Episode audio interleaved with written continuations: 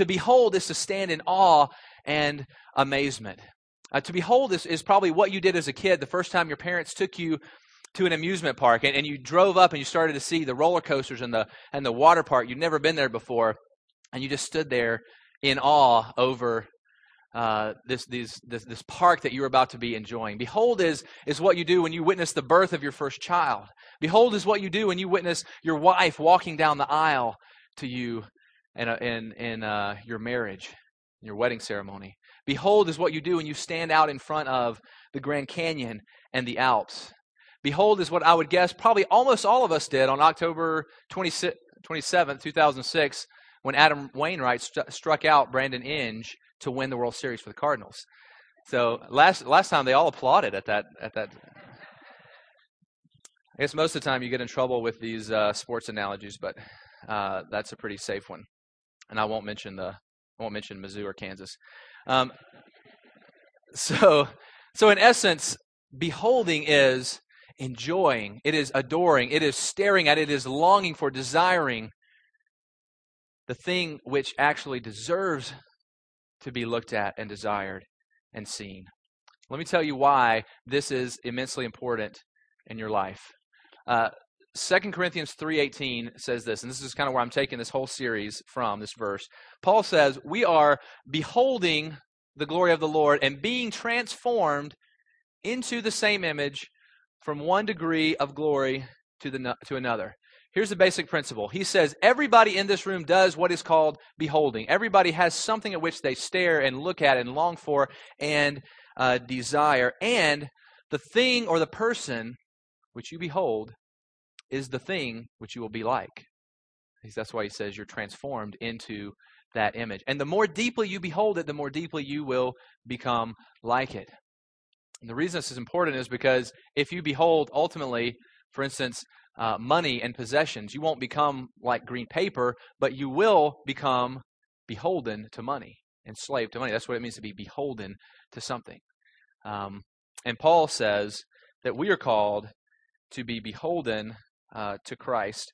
And I think this is, you know, this, this idea happens all the time. Think about in advertising. MasterCard assumes that if you have if you if you have beheld the, the glory of Peyton Manning on the football field, then you're going to want to use their product because he's advertising their product and you want to be like him.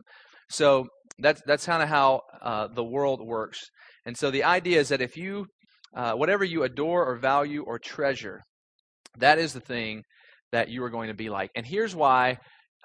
Everybody in this room, whether you believe this or not, or whether you even believe in Jesus or not, I think the the idea is that you you want to believe this is true. You want to believe that the ability to behold is true. Why do I say that? Because if it is true, it means that those fleeting moments of pleasure I just talked about, moments of time with uh, a lover, moments of uh, going to the amusement park, the baseball game in the World Series, the national championship uh, basketball game, those fleeting moments, birth of your child, your wedding day, if it is true that there is a God to be beheld in this way, then it means that those fleeting moments are not just fleeting, but they are echoes and they are foretastes of maximized and eternal joy and pleasure and glory in an age to come. And that's why uh, this is important. That's why we're going to spend six weeks trying to behold or hold up Jesus from about six different angles, some of which you may not have ever even considered. So, I think that's enough. That brings us to our sermon today. And Paul actually uses that word glory. Today's sermon is Behold the Glory of Jesus. So it kind of transitions us nicely because we're probably asking, why in the world is Jesus even worth beholding and why? So let me read the first three verses 2 Corinthians 4, 4 to 6. I'm going to read those three verses and we'll dive in. This is God's word. In their case, Paul's talking about the case of those who cannot see the glory of Christ. In their case, the God of this world, that's Satan, has blinded the minds of unbelievers to keep them from seeing the light of the gospel of the glory of Christ, who is the image of God. For what we proclaim is not ourselves, but Jesus Christ as Lord, with ourselves as your servants for Jesus' sake. God, who said, Let light shine out of darkness, has shone in our hearts to give the light of the knowledge of the glory of God in the face of Jesus Christ. Let's pray. Father, I stand before you uh, this morning, reminded of the words that Paul spoke when he first came to the Corinthians. He said uh, that he did not come to them with words of eloquence or lofty wisdom or brilliant rhetoric, but he came to them in fear and trembling, but with a demonstration of the Spirit's power. Father, I'm fully aware of my inadequacies this morning, fully aware of my incapabilities to explain the most important of all concepts. And so we hang on your promise to demonstrate your power by your Spirit and to hold up to us the glory of Christ in this moment. We pray these things in Jesus' name. Amen. Uh, the topic of this sermon, the glory of Christ, is of exponential importance in your life. It's not my words, not me, not, not my sermon that's important. It's the topic, the glory of Christ, that is of exponential importance in your life. More important than anything you have planned to do today or this week or this month. Why do I say that? I've been thinking a lot about the relationship between science and faith. I've been writing about it a lot on my blog, on our website. And I, one, of the, one of the biggest criticisms that atheistic scientists have of Christianity is this they will say, how can you say, looking at the universe, billions upon billions upon billions of light years high and deep and wide, uh, galaxies that we cannot even see, growing, the universe growing larger and larger every day. How can you say that God would make of central significance and importance human beings to live in the center of that on this thing, planet called Earth? It just doesn't make sense that He would waste all this other space on that. And of course, if you believe that God set up the universe to put human beings at the center, at the, at the central part of significance, then they are absolutely right. But the Bible does not say that at all. What the Bible actually says is that the entire universe is so vast and boundless and immeasurable and wonderful because it's a reflection not of the greatness or significance of us, but of the greatness and significance of God Himself. That is the reason God created it uh, that large, that way. That is the reason He would need to make stars millions of times the brightness of our sun and galaxies far greater.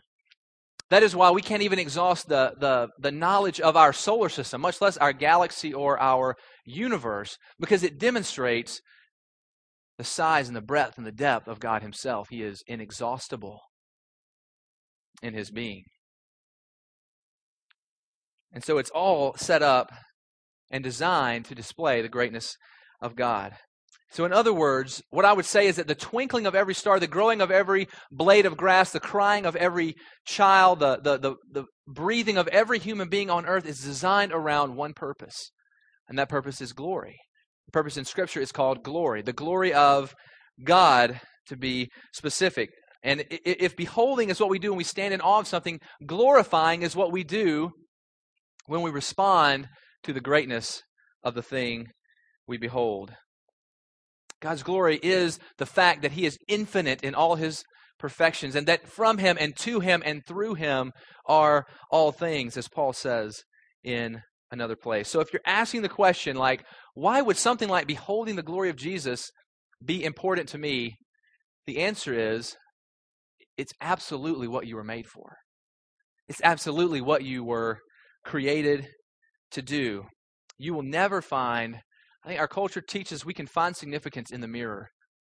And I promise you, you will never find true value, worth, significance uh, in the mirror, but only through uh, the glory of God. John Piper says it well. He says, God's purpose is not to make much of us, but to enable us to enjoy making much of Him forever. Now, that brings up the question, doesn't it? What about those who don't see it? What about those who say, Yeah, I've heard all about Jesus, not really interested. Yeah, I've heard all about Jesus, uh, not so glorious in my eyes. Or even for the best of believers who only get a slight glimpse of this glory. What does Paul say about that? First, I would say if you're in that place, just you know, skeptical, unsure, saying, "Why would uh, I even care to think about the glory of Jesus?" I would ask you uh, just to do three things for me, make your time worthwhile this morning. One, ask yourself: Is it possible that there is something out there which you have not yet seen or experienced that might actually be true?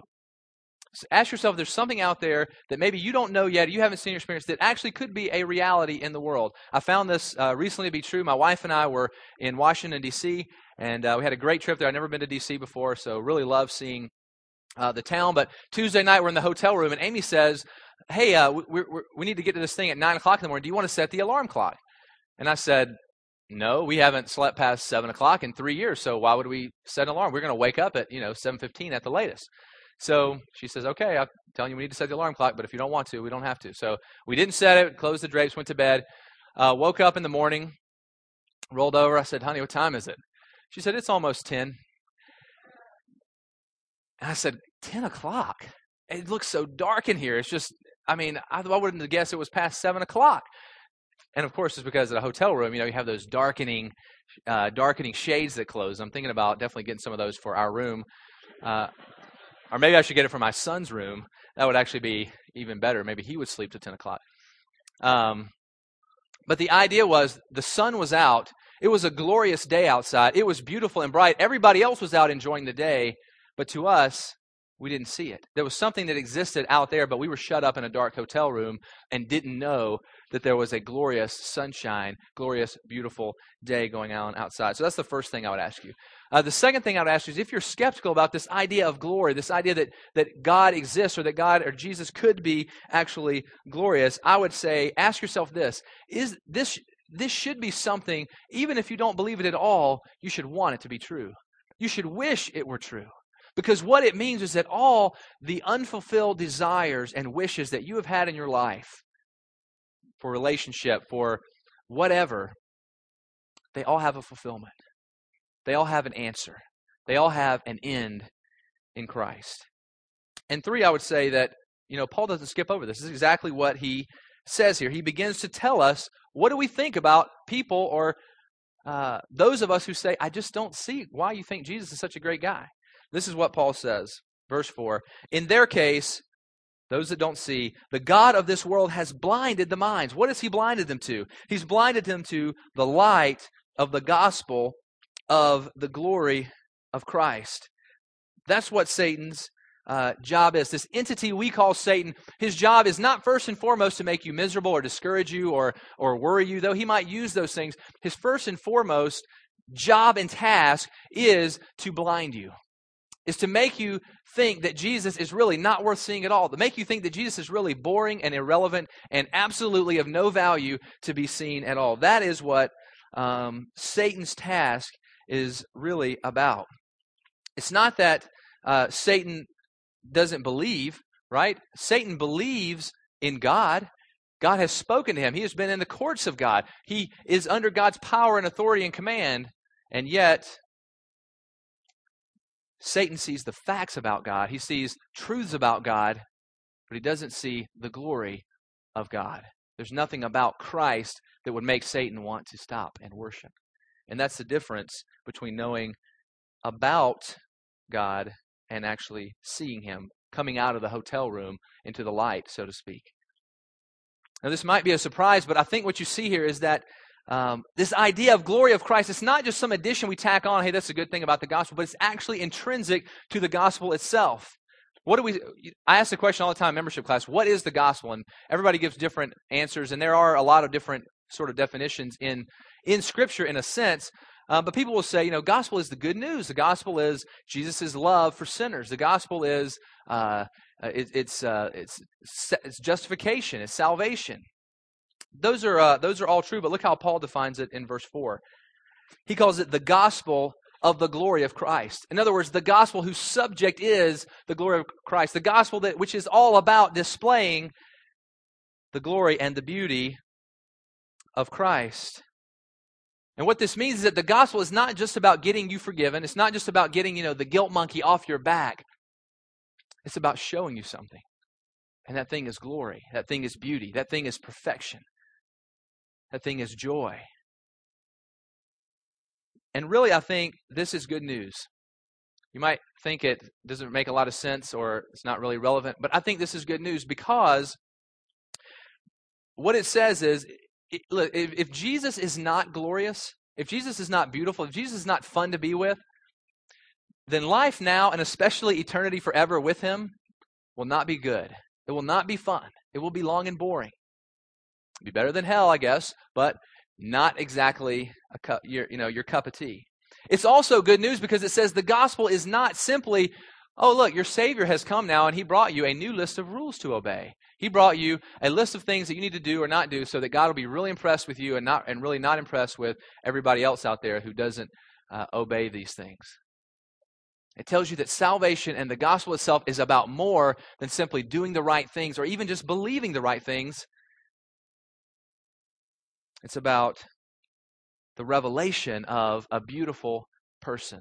So everything about the gospel is designed around and intended not to just get you forgiven. Forgiveness is, a, is not the end, it's the means to the end of getting you to God. That's what Jesus says, John 17, 24, the last prayer, not the last prayer, but one of the last prayers, high priestly prayer. He says, Father, I want them to be with me. Why? So they will see my glory. That is Jesus' purpose in coming. Give you a little illustration of this.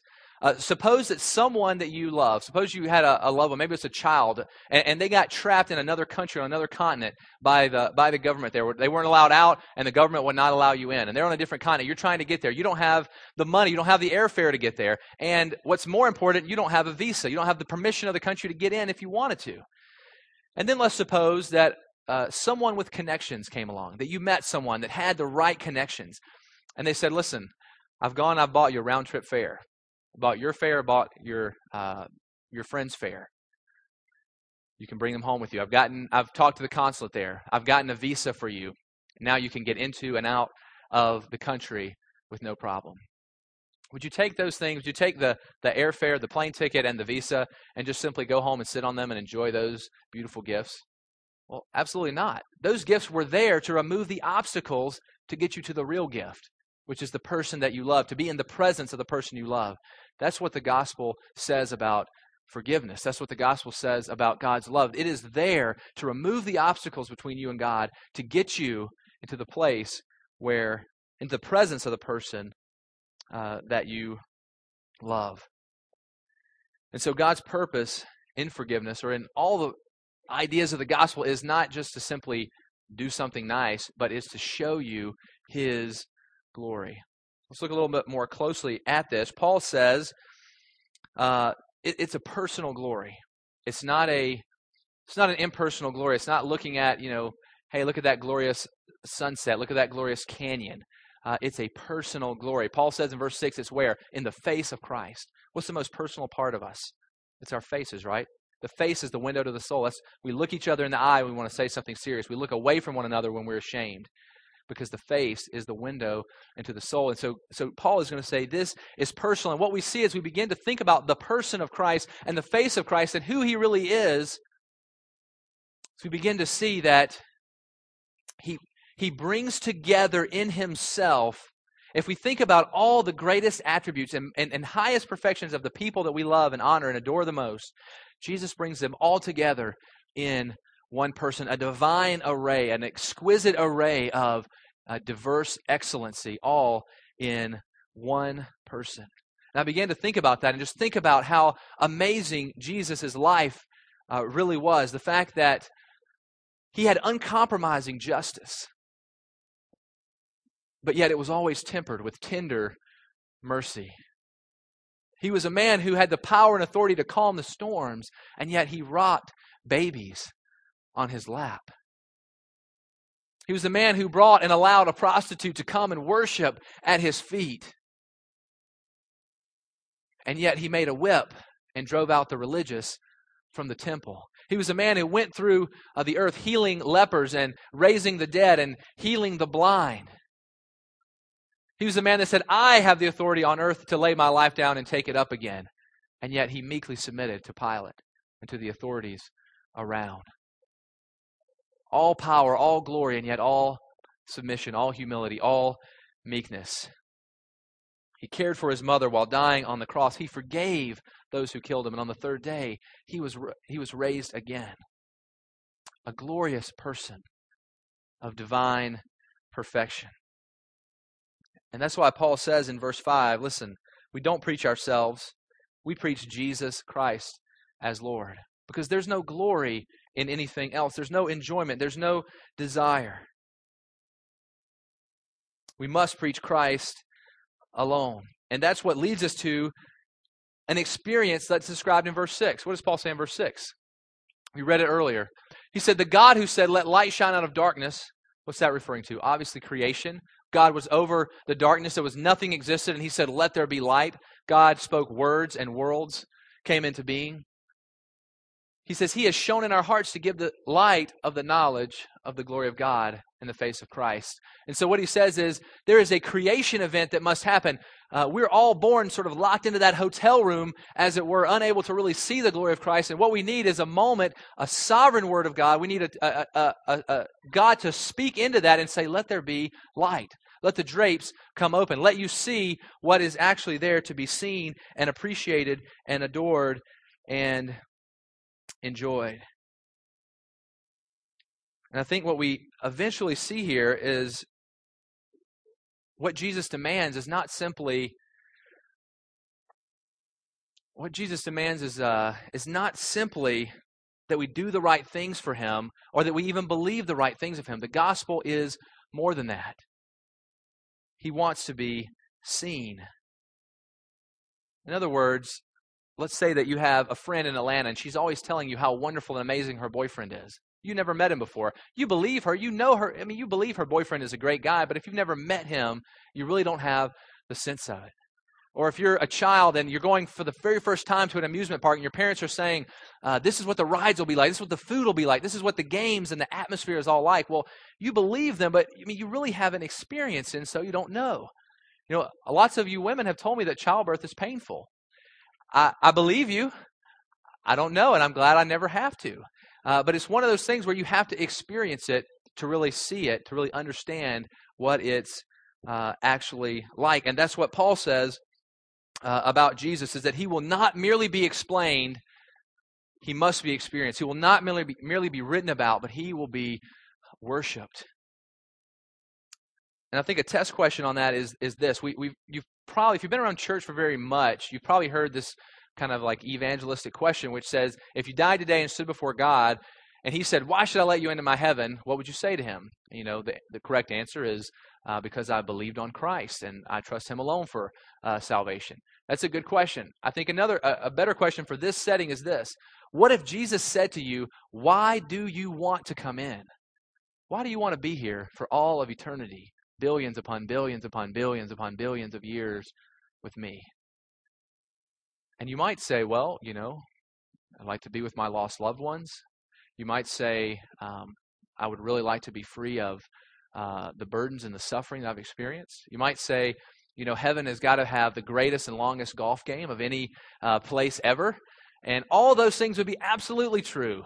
I don't know about the golf, but Tom says it's true. um, all those things would be absolutely true, but the chief answer really should be I want to be there because you're there. The chief answer should be because I get to be in your presence. Imagine imagine asking imagine your wife asking, you know, why do you want to marry me? And you said, well, you know, your your family's got a lot of money. It seems like it'd be fun to, you know, hang out with you. And I the answer is because I love you and I want to be with you and I want to be in your presence. That's the answer that a relationship actually demands. Now, Paul's been talking on and on. And in these three chapters, he, he mentions glory 16 times. In these two chapters, glory 16 times. He's been talking about glory and power and, and all these huge terms. And then he says something very strange in verse 7. At least it seems strange to me. He says, But we have this treasure, the treasure of the unleashing power of God to demonstrate his glory. We have it in jars of clay. Now, if you've ever used clay, clay is very cheap and inexpensive and fragile. Uh, in that day, they used jars to carry anything around, and they would break them all the time. And they were just, they were worthless, they were fragile, they were weak. And so suddenly Paul goes from talking about power and glory to suddenly saying, but we're really carrying this thing around, this glory of Christ, in a jar of clay, in a vessel of weakness, as it were. Why does he say that? I think it's because he starts anticipating this objection. And maybe it's an objection some of you have been thinking the whole time. You're talking about the glory of Christ, talking about how great he is, talking about how wonderful uh, God can be and all this kind of thing. But I see it all as just rhetoric, rubbish. Because you say God is glorious. My life has not been glorious. I have not enjoyed a glorious existence. And I think Paul's anticipating that objection. And so instead of whistling in the dark and skipping over it, what does he say? So I'll, I'll make a list for you of all the things that, some of the things that have plagued me. And he says in verses 8 to 10, We are afflicted in every way, but not crushed, perplexed, but not driven to despair, persecuted, but not forsaken, struck down, not destroyed, always carrying in the body the death of Jesus, so that the life of Jesus could also be manifested in our bodies. He starts to admit that he has been afflicted and persecuted. Paul, of all people, knew what it was to be stoned and beaten and whipped and have bodily ailments and be rejected and be lonely. He experienced depression. He experienced anxiety. He experienced every one of these things. In fact, he probably suffered more than any other person in Scripture, save Jesus himself. And so Paul goes right into this, and in this section, it seems to me that, that glory is paired with the strangest of things. You talk about glory and power, you don't expect to hear about suffering. You don't expect to hear about pain, about affliction, about being perplexed, about anxiety. You don't expect to hear those things, but Paul says somehow they're wound up together, and he begins uh, to talk about this because he says, In the midst of all this affliction, I've maintained hope. Because he says, I was not forsaken. I was not driven to despair, and I was not crushed ultimately. And I think what he's saying here is that the glory of Christ is of such a quality and nature that circumstances do not diminish it or increase it. It cannot be increased and it cannot be diminished. In other words, Jesus is not glorious because you are wealthy or healthy. And Jesus does not become inglorious when we are poor and sick. In fact, the opposite is sometimes true. And so I think Paul goes into this uh, passage and he starts to say, listen, let me show you how you can experience and see the glory of Christ in the midst of suffering. And I, I just want to give you, um, I'm going to give you six quick things here. Uh, I think Paul probably does about 10 or 12, but six is more than enough for us. And so we'll, I'll just take those on very quickly. First and foremost, Paul says this you need to see, if you're going to see Jesus' glory and suffering, you need to see that he suffered first and he suffered worst. You notice how Paul says it. He could have said, We're, we're given over to death all day long. But what he says is, We're given over to the death or the dying of Jesus all day long. In other words, we follow clearly in his footsteps because it is he, you know, Christianity is the only religion, it's the only worldview that gives you a God that doesn't try to get himself off the hook in a world of suffering and pain and evil. Instead, he puts himself very much on the hook, doesn't he? He puts himself on a cross and suffers first, and he suffers worst. And so our suffering and our pain is a means by which we follow in his footprints. And Paul doesn't say, you know, like all these things were really just unfortunate accidents, and I main, I managed to kind of work through them. What he says is they actually became the context of experiencing glory. I don't know how that works. I can't really explain it to you. Like I said, they're, they're wrapped up together in a way that is almost inexplicable. Number two, he says we must see that Jesus gives us a purpose for our bodies. You might have wondered before, why do I have this body? I would really like this body to be like this. I'd like it to be healthier or younger or uh, better. Some of us have old bodies, some young, some healthy, some sick, some weak, and some strong and a variety in between. But this is what he says about the body. We carry the bo- we carry in our body the death of Jesus so that the life of Jesus can be manifested in our bodies.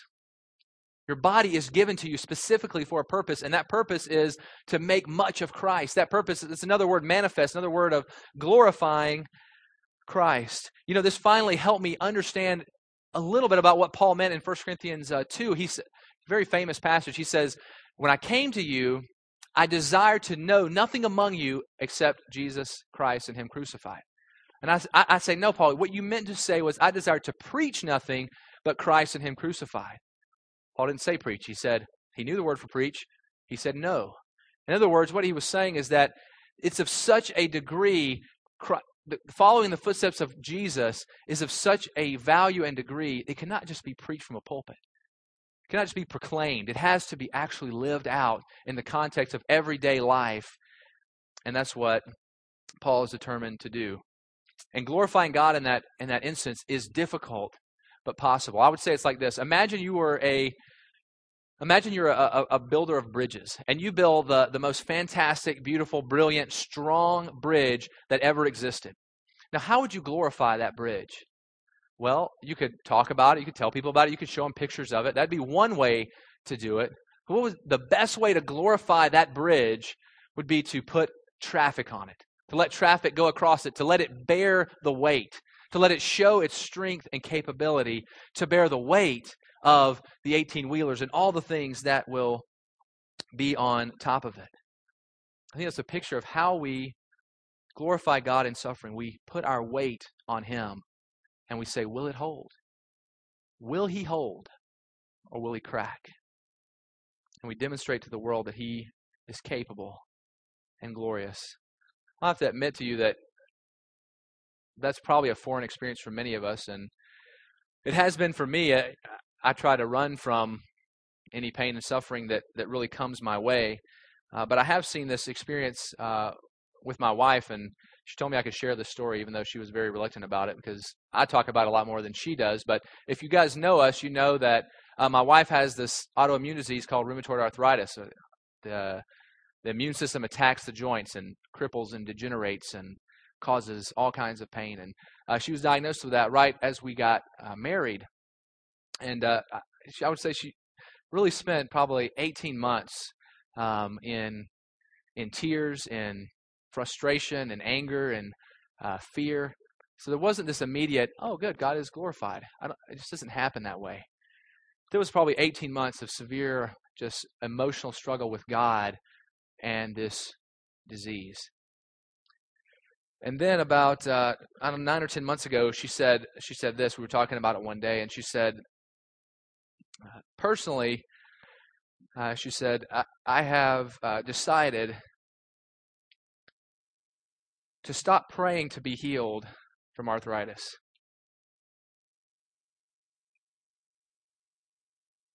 She said, I truly believe this is the life to which God has called and is calling me. It's part of my sanctification that God has His own purposes with me and that He will get unspeakable glory from it. His life, my life is His life, and He can do what He wishes with it. And I wept when I heard that. Because that doesn't come from man. It can only be given by God. And it's not to say that we don't pray for healing, we do pray for healing. But it's to say the purpose of our bodies is are given to God to bring him manifest glory in all things. And so I would say that Paul is saying here that when we come into these moments of suffering and pain, we should not run from them. We should not try to numb them with hours of TV and entertainment. But we should see them as a context where God's glory could be revealed and where we might get unspeakable joy. Number three, I think we need to see that uh, this idea of suffering is not a, it's not a new problem. Paul says in, in verse 13, we have the same spirit of faith according to what has been written. I believed and so I spoke. He quotes Psalm 116. He says, Look, this has been going on forever. I'll tell you, a thousand years ago, here's a psalmist, here's a guy writing a psalm. He was struggling with the same issue. He was afflicted. He was he had uh, massive suffering and pain in his life. And what the psalmist says in 116:10 is, "I believe God in the midst of it, and I spoke about it." And if you notice, what I've noticed is that the greatest sufferers really become the greatest witnesses. They become they, they get the greatest platforms from which to speak about the glory of God. And I think that what, what that says to me is that God is not just seeking teachers of his glory, he's seeking witnesses of it, those who have seen it, those who have held it up, those who have not just heard about it, but loved it. Number four, you need to see that today's pain is not the end of the story. Verse 14, he says this We know he who raised the Lord Jesus will raise us also with Jesus and bring us with you into his presence. Today's body is not the end of the story. Today's ailment and sickness and pain is not the end of the story because there is a new body that is to come. Number five, we need to see that he satisfies us in front of others in the midst of suffering. Verse 15, very strange wording, but he says this It is all for your sake, so that as grace extends to more and more people, it may increase thanksgiving to the glory of God.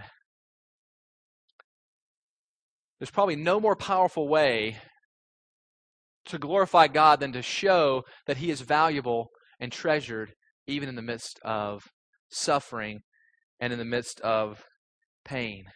And you may say, look, I, I personally I've got no interest in suffering for God. I got no interest in trusting Him, taking Him taking care of me. I don't want to suffer at all.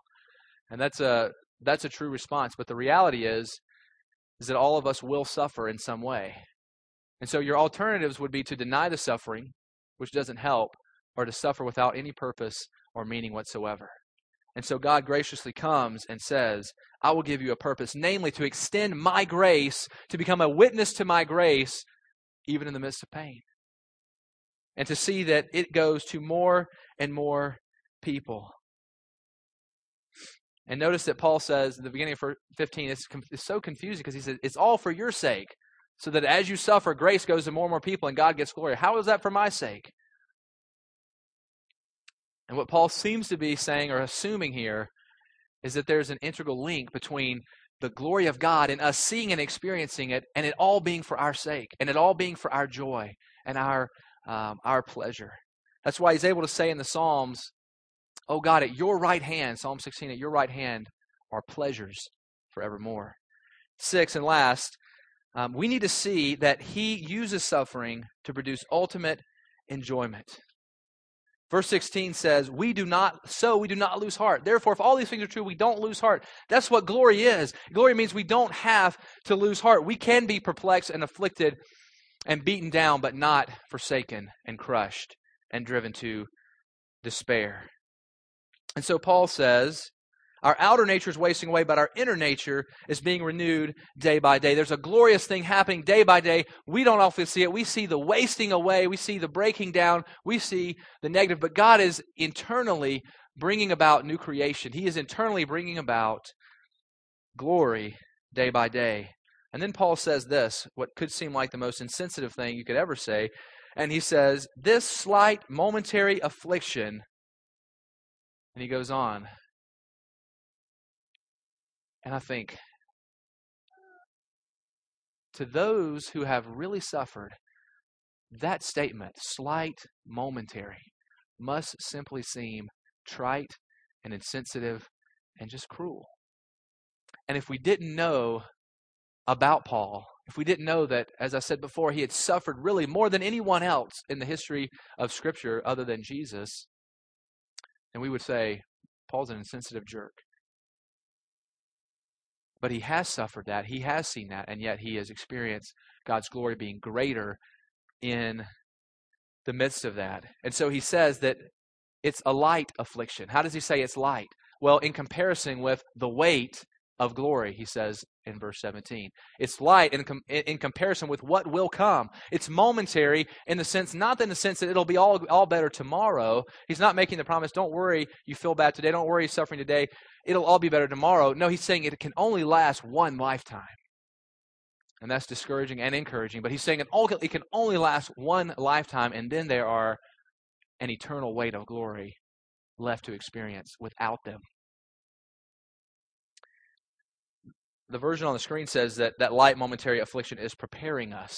But really, the best translation, I think, is that it's producing in us, it's achieving for us an eternal weight of glory. In other words, it's, it, every single thing that exists, everything that you do, every every circumstance and event that comes into your life is preparing you for an eternal weight of glory. It's producing in you the ability to actually understand what that phrase means when he says it's beyond all comparison. The, the Greek is hyperbolen eis hyperbolen, which you hear the word hyperbole, right? Which means exaggeration. It's not even translatable in the English. It's hyperbole unto hyperbole, beyond all comparison, exaggeration upon exaggeration, better than any words could actually describe. And Paul says that everything we experience here, all the pain, all the suffering,